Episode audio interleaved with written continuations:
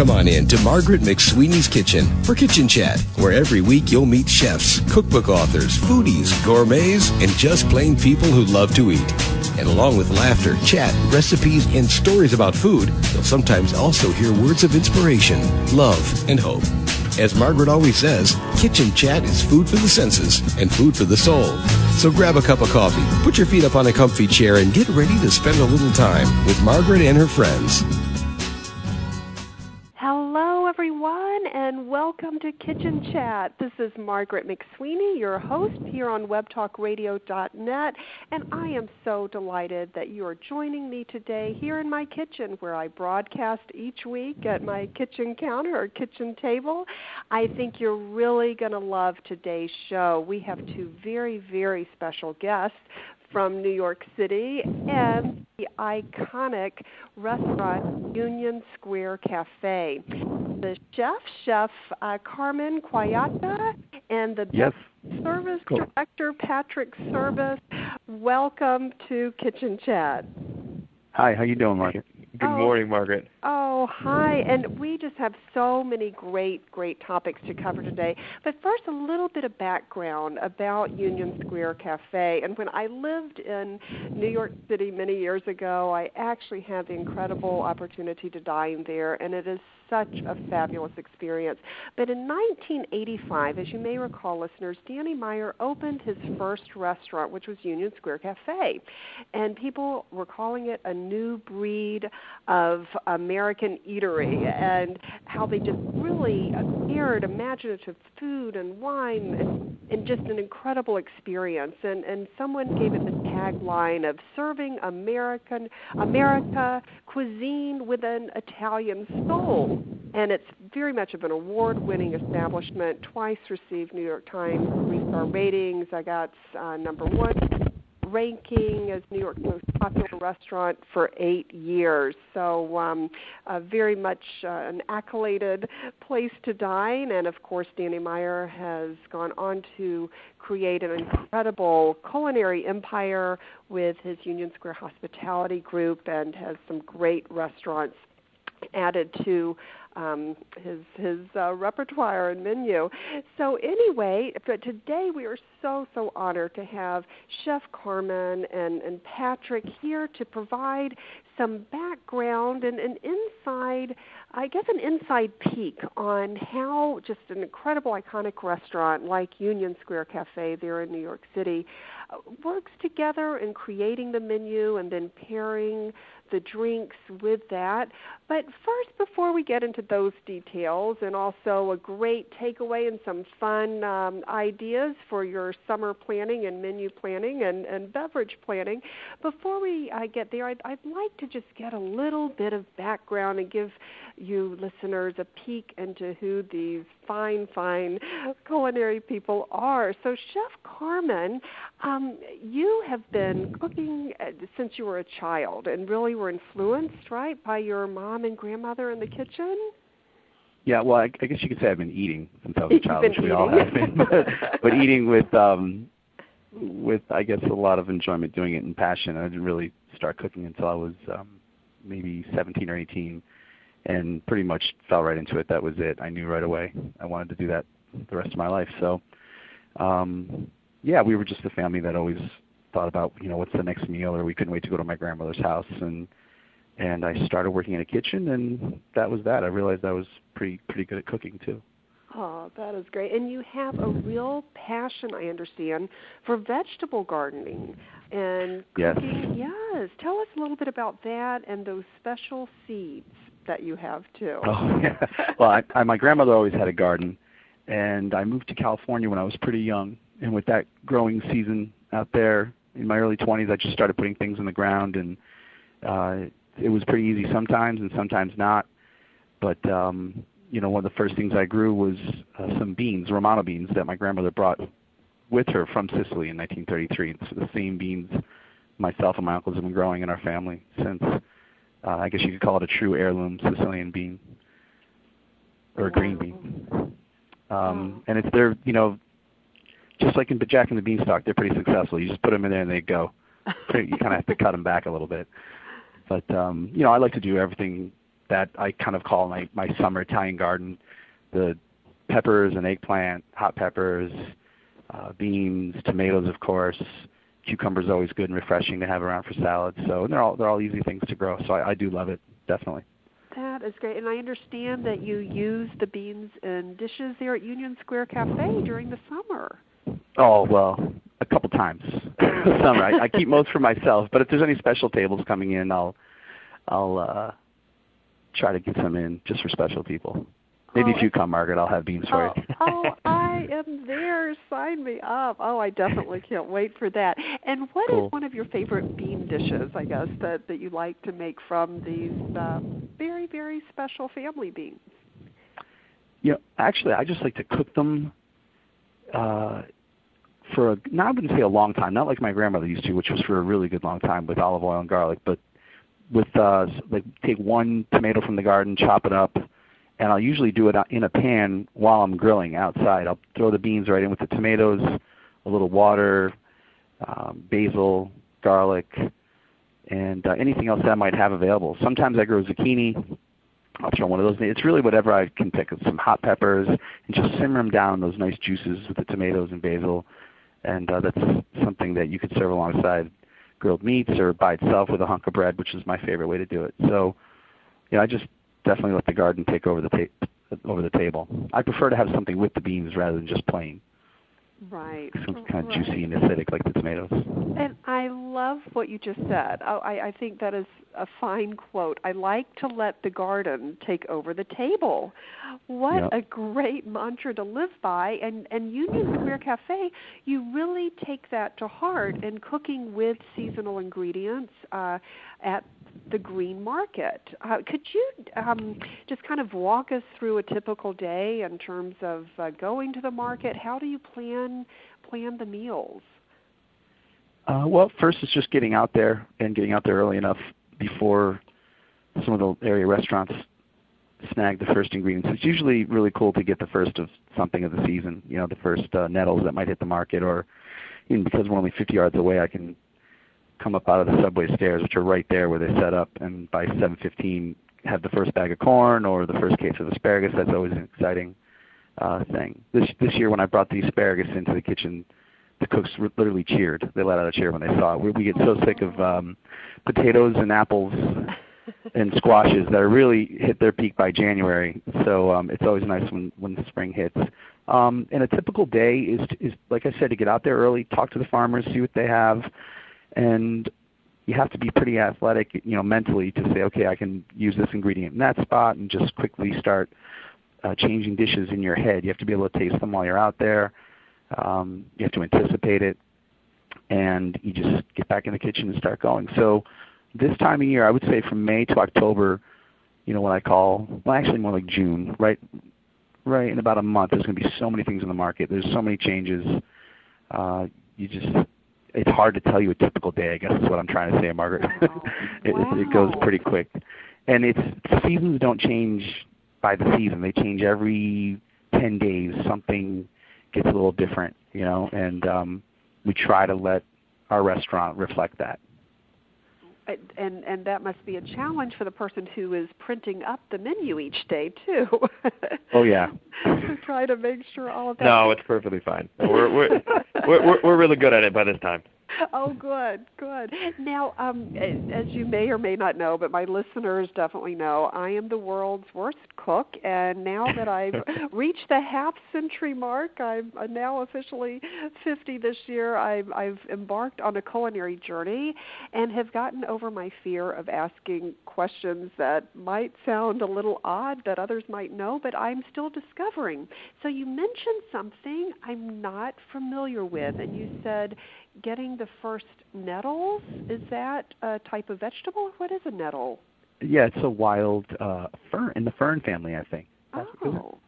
yeah, I should I should know really, but but yeah, it's in the fern family, and it's um they have stinging nettles around here in the in the northeast, and um all, all also all over I think in the northwest, northern California, a lot of nettles, and uh, really rich green uh, leafy plant, almost like um uh, seaweed in in flavor. You know, it depends on what farm we get them from, you know, or what uh, farm or forager is bringing them in. Sometimes they're very rich and almost chocolatey. Sometimes they're more nori-like, like I mentioned, like the seaweed. But uh, they have a very unique, amazing flavor. I love them. I love to see when people order those because it opens up such a door for wine and just all the different wines that we have available for spring. So yes, uh, and Patrick, cool I ingredient. want to definitely understand how you pair that because that must be a challenge for you too in terms of choosing the accompanying wine that will best bring out the flavor of of each ingredient and and dish that Chef Carmen prepares. But before we get there, one more question about nettles. So, mm-hmm. how do you prepare a nettle? I'm just trying to envision this. It's like a fern-like um, ingredient. Is, is it um, kind of? And you said it's, it's a leafy nettles. plant. Yeah, the stinging nettles. It stings you when it's uh, raw. If you're handling it with your bare hands, you'll get like an. It, it's like touching a tiny cactus where you get many little. Uh, what do you call those little spines yeah. or spindles or something, and it's right. just it stings you, makes you itch. So if you wear gloves when you're prepping them, that's fine. As soon as you cook them, they're they're okay, safe to eat. Nothing stings your throat. And um, I like to braise them down in in uh, basically just by themselves, a little bit of water and add some cream or butter and puree it. We we work it into a sformato here at the restaurant as a as a hot appetizer, or to make a a, a nettle a nettle sauce. I like to puree because the very fine little um, uh, fibers running through the leaf can be a little, a little bit fibrous. So I like to flavor things with it, like soups or, or the sformato or a, a cream sauce to go on some pasta with uh, a little uh, prosciutto or something like that. But um, I rarely le- just saute the leaf and eat it like that. If you do, you really want to cook it, okay. uh, cook it down, make it nice and tender. And then what is a sformato? A sformato is basically an Italian version of a custard. It's actually a little bit less eggy than a than a French savory custard. Okay. Usually made with bechamel. Um, I uh, bind or I guess uh, thicken the the sformato here with uh, leftover bread. Just, a little more uh, consistent. So it's not quite exactly classic, but uh, if you asked to cook to make a bechamel for this sformato, even if you gave them a recipe and told them exactly what to do, it would always come out a little bit different. And then the custard would come out a little bit different. So just for the sake of consistency, that's how I do it. This is just fascinating. I am learning so much. And Patrick, I can't wait to hear what wine you would choose to pair with nettles. well, depending on the way the nettle is. So okay. if if it's nettles uh, in the form of the the sformato, I guess you're looking for something a little bit spicy, a little bit on the lighter side. Uh, something definitely like a cool climate wine, something with, with good structure because uh, you definitely want to uh, cut through but not overpower the custard. So in this case, for somebody who's a red wine drinker, um, with the green and the, the uh, sort of spicier side of things, um, while remaining that sort of cool climate, structured, uh, balanced wine, the Loire Valley is great because it has a lot of cool climate reds from the Cabernet Franc grape, which has a little bit of that green, has a little bit of that structure without being overpowering. So it's a really, really nice balanced grape, and you can get it anywhere from, you know, light and fresh, or you can get it all the way to uh, Bordeaux in style, a big, rich uh, wine. So in this case, I'd go with something like a lighter Chinon. Interesting. And Patrick, I'm so impressed with uh, what you have on the website. And, and listeners, I will make sure I provide a link to unionsquarecafe.com. And on this, there's the full wine menu and featuring the the, the map of the Loire uh, Valley with the wines. That's just that just makes it so user friendly for diners to anticipate. Yeah, it's it's it's really nice to sort of add a level of discovery uh, to what is just first and foremost our wine program exists um, for the sake of, of complementing um, the green market menu, the the great menu that that uh, Chef provides here. So to add a level of discovery to that, to, to be a little bit, uh, you know, educational, I guess. Yeah. Um, always adds like a nice layer. You're always going to remember that one time that you had uh, this one wine that you'd never heard of before, like a Cour-Cheverny from the Loire Valley, um, from like a great vintage like 2009. Um, and then you know our servers are nice and and um, up to date on all the information So it's nice to have a dialogue with the person that's sort of leading you through your food journey, um, especially on the wine side. Yes, and that is yes an important pairing as well. And I guess some of the fresh ingredients that you're seeing coming from the farmers market, uh, the green market, you'd mentioned, uh, Chef.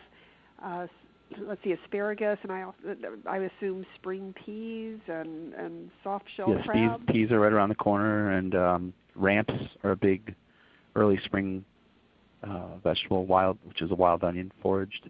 Yes wild onion, and uh, what else? Fiddlehead ferns. A um, lot of new fresh greens. The best time of the year to grow greens for the farmers is spring and fall. The summer is really hot, so you get your best spinach and arugula, things like that right now. Um, yeah, there's then, a lot. Yes, and then with uh, for example, I guess uh, let's look at the spring peas, and and I understand, Patrick, that you have created quite a new, and upcoming uh, pea shooter. I guess it yes, is. I, I have to give credit here to uh, to Corey and Chad, both of uh, uh, on the front of house and back of house side, for coming up with this. This was a, a very innovative uh, cocktail that um, actually was incredible and very, very uh, uh, well received for everybody that ordered it. So uh, the two of them walked around the green market and uh, were walking around and uh, seeing what was seasonal, what was fresh, and then wanted to focus in on that first. So a true, true 100% um, seasonal green market focus. Um, they found the uh, the English and spring peas, and they thought to themselves, how can we manifest this into uh, a great drink? And uh, the first thing they thought of was mint. Um, and then they went back, uh, brought them with them. Uh, Chad in the back of house uh, whipped up uh, a mint puree, and then Corey went to work on the rest of it to really bring it out.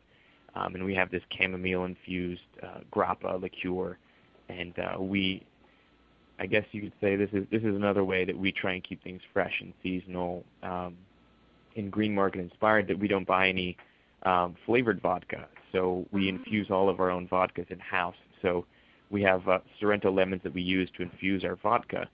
Um, and so Corey uh, thought richness of the grappa liqueur and then just some a good citrus backbone uh, of the lemon infused vodka.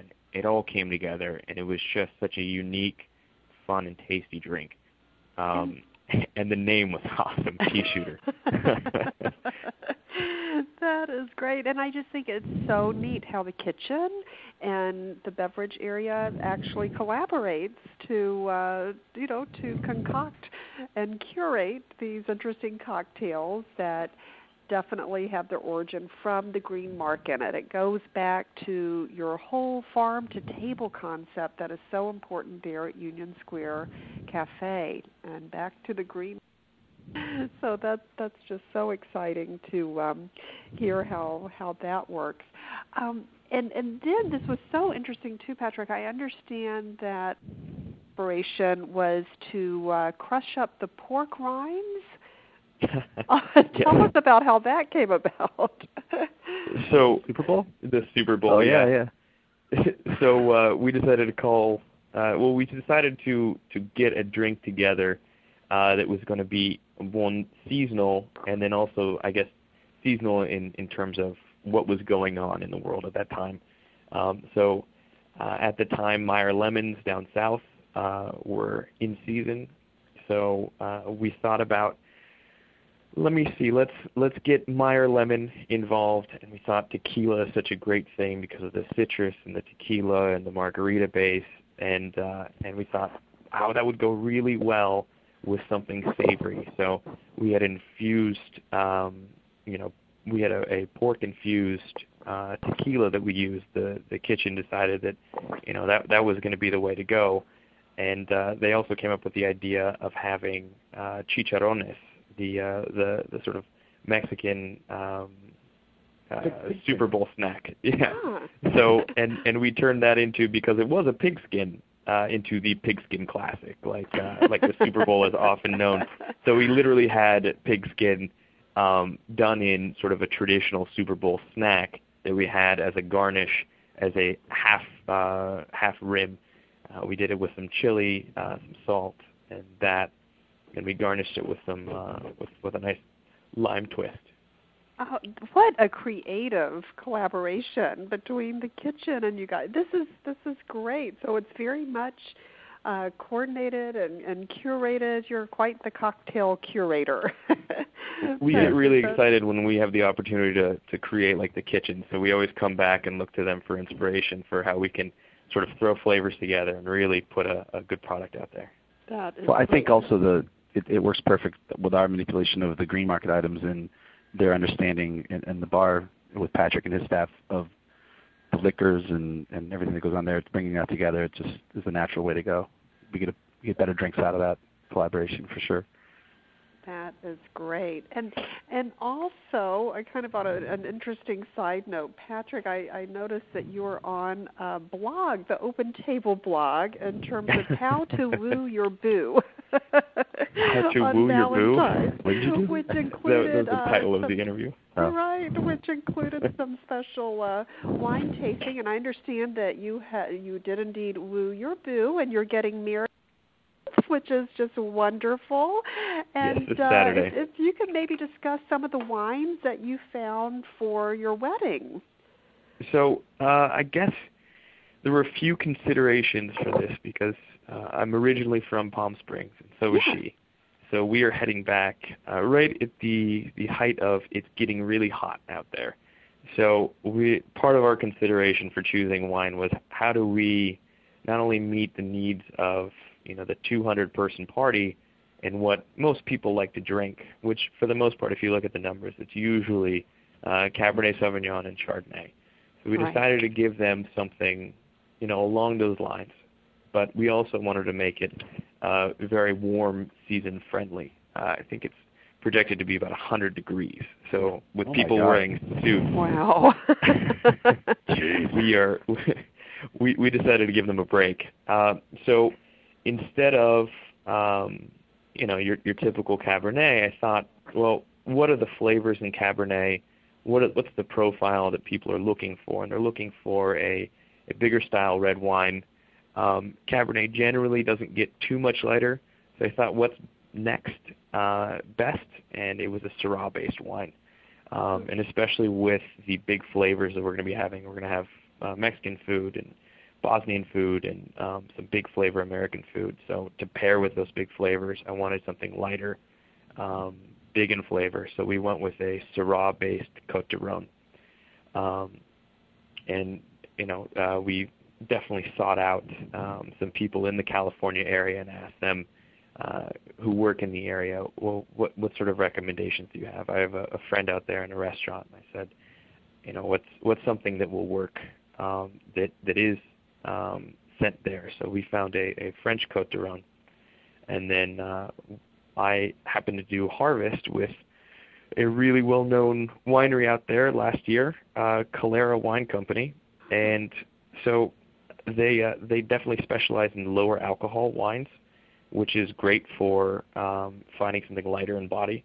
yeah. So we uh, definitely went the Chardonnay route. Still, we were thinking about going with, you know, a Viognier or something else that's Chardonnay-esque. Um, but you know, we went with something that that I was familiar with that I helped uh, bottle and package actually.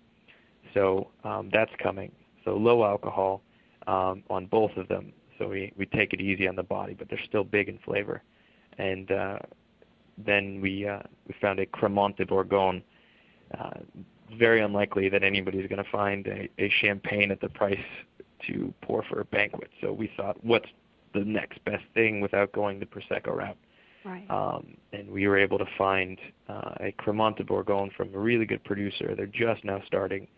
Um, so I guess the advice I would give to somebody looking for setting up wedding wine is is talk to somebody in in the wine service business and and give them you know your parameters. Um, Right. And then if it's from an area you're not uh, familiar with, then you know it, it would definitely help to uh, familiarize yourself with the book through somebody else. Um, so yeah, we're really lucky. We're going to have uh, a, a great feast and, and some great wine with us. And congratulations for so much.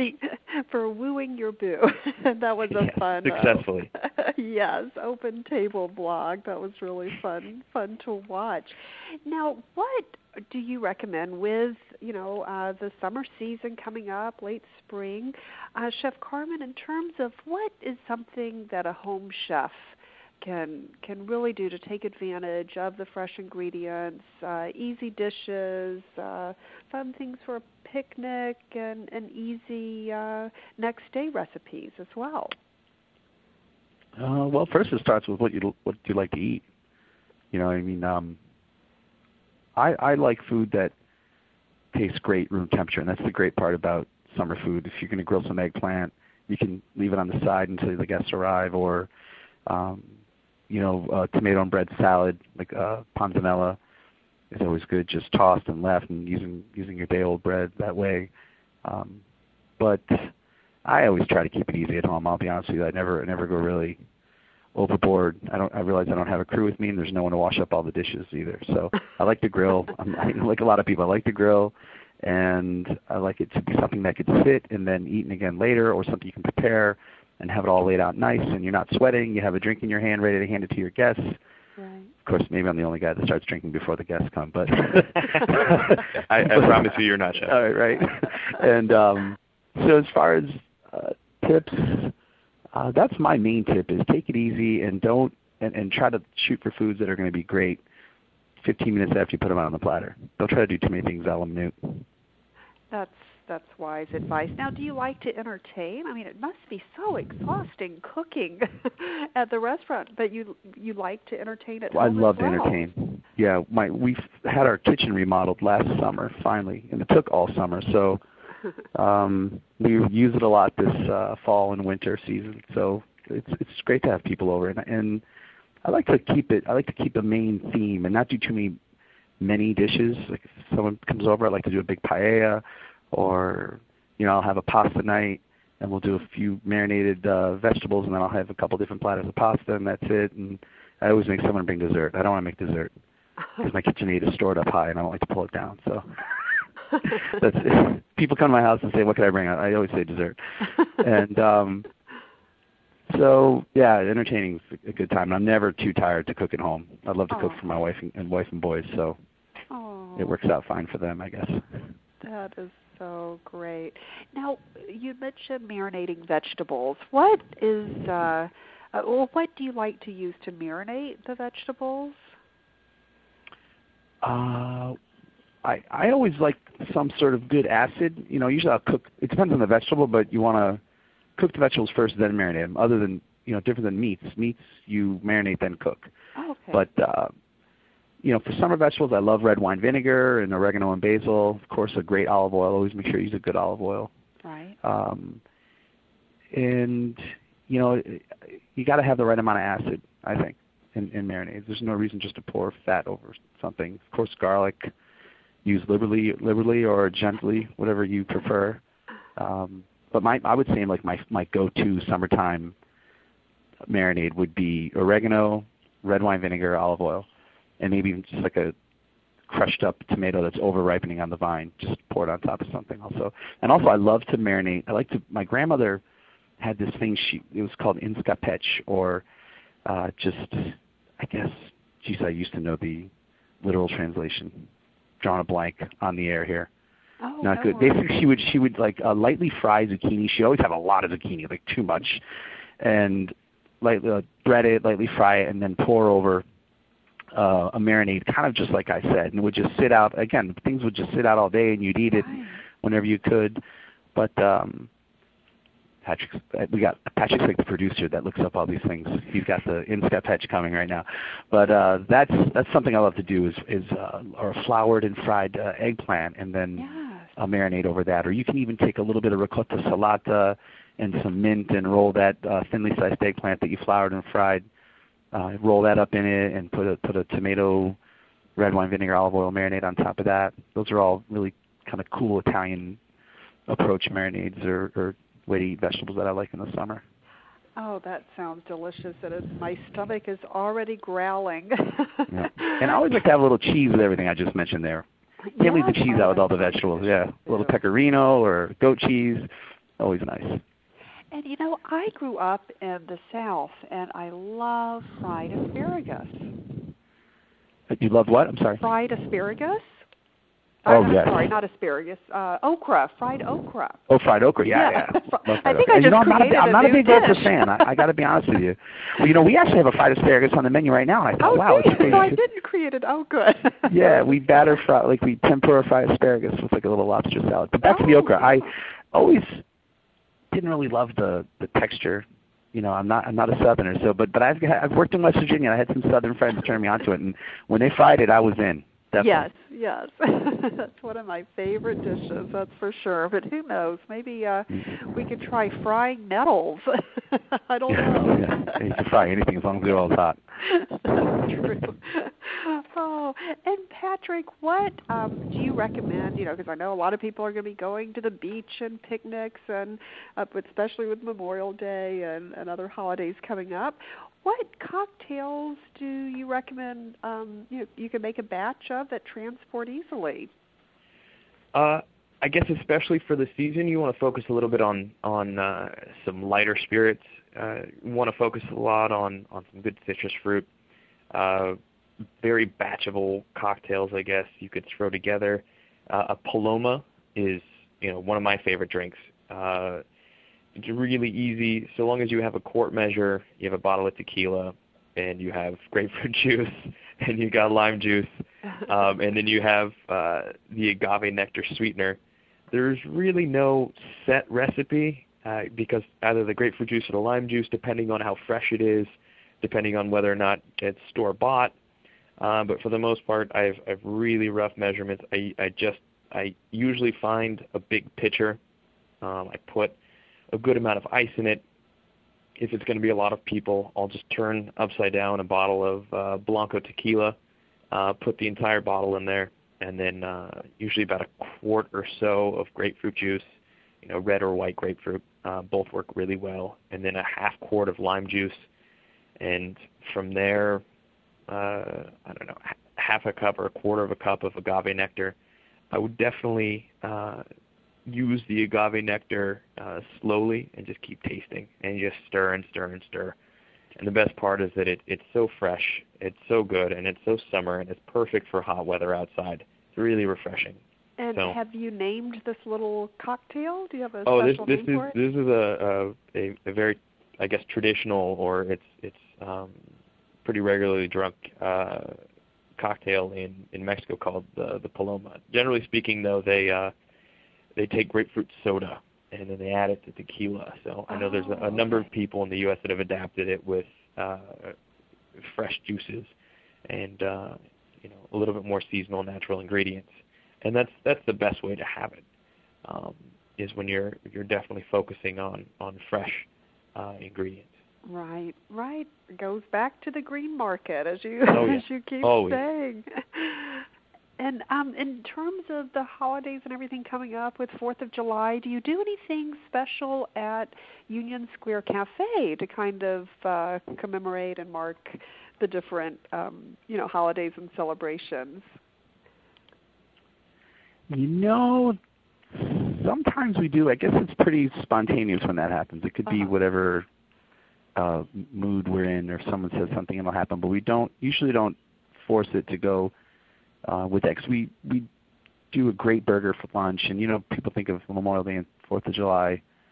They think of grilling and outdoor things, and, and we already represent a lot of that in the menu with the vegetables we have, and Right. so I, I would say we don't do anything thematic for those summer beach holidays. Okay. The I'll be one honest. the one area that, that that we will at least plan on on having something that that's Fourth of July is, is our weekly aperitif. We always try and like with Cinco de Mayo, we put on a, a really fun a margarita, which is you know an adaptation of of a margarita um, that uses a little bit of a of a, of a bitter um, Campari. So definitely we're gonna we're still searching and figuring out what we're gonna do cocktail wise, but I, I I think that's I think that's about where we're going to go with with the Fourth of July. Great. You know, actually, I- Margaret, I take that back. We do fun things with our sandwiches. Like we'll do different types of barbecues, and that's where we kind of have the outlet to do those fun things for those holidays. and not Oh. just the traditional Southern barbecue. We'll do whatever. Right. Someone wants to do a twist on a Korean barbecue or, or a cool uh, type of po' boy sandwich or you know something like that. We'll, wow. we'll do that Always this summer. thing. creating in the kitchen. Oh, and Yeah. I, I just have such an even more newfound respect, uh, not realizing that that basically the menus you create, Chef Carmen, are the ones you know that you create that day, seeing the ingredients that are in in the green market. That's Pretty much. Yeah, I've got a good crew that helps me with that too. I can't really, you know, I'm not to say I'm there every day, but I try to get in the market on on Wednesday for sure. That's the main day, and then you know myself and the sous chefs collaborate a lot, and we'll even it's it's an open conversation in the kitchen also with the cooks when we taste, and um, it's a lot easier to involve people. So I got to throw some credit their way. We, they work very hard, staff. Oh, that is great. And what is the most uh, challenging dish you've ever created? well, in in our kitchen, and I, I don't know if you ever. You say you did you eat here once? I did, lo- but I did not ago. go into the Oh, kitchen. if you ever had a tour of the kitchen, I could say every dish we create can become a challenge. In, in, uh, in our, no, I'm just kidding. Actually, we have we have a decent amount of space, but um, I don't know. This, we seem to if if we were going to do it and the idea is there, it it's never so challenging that it sticks in my head like that. Uh, that we couldn't do it. I, I will say, um, I love to cook with pork shoulder. Um, but not always uh, shred it and, and make a sandwich or barbecue out of it or things like that. And, and to roast a, a pig, a whole suckling pig or a pork shoulder to, to maybe butterfly it open and roll it up and do those types of things. Those, those long cooked meats and braises, it's difficult to hold them in the right temperature and serve them throughout service without having to uh, reheat it. You know, I don't want to reheat something that we're cooking like that. So if I'm going to cook a, a and also something that's not submerged in liquid like a shank. So right. that's the most challenging thing. Like if I and we're going to do a suckling pig, like the style that's just a whole pig with the skin on. When it comes out of the oven, I want it sold in an hour. You know, that's that, that's the most challenging thing. And everything else you can pretty much figure out. Um, Wow. That's tough. Brudettos are tough. Like a I'm seafood sure. uh, pan stew, because everything has a different cooking temp, and you're telling the cooks you got to pull those mussels out, and then you want to add this at the right time, and I, I could say that's what sticks in my mind Wow. are those those two items. I'm really nuts about those things and, and how they're com- how they're going to come out. You know. Right, right.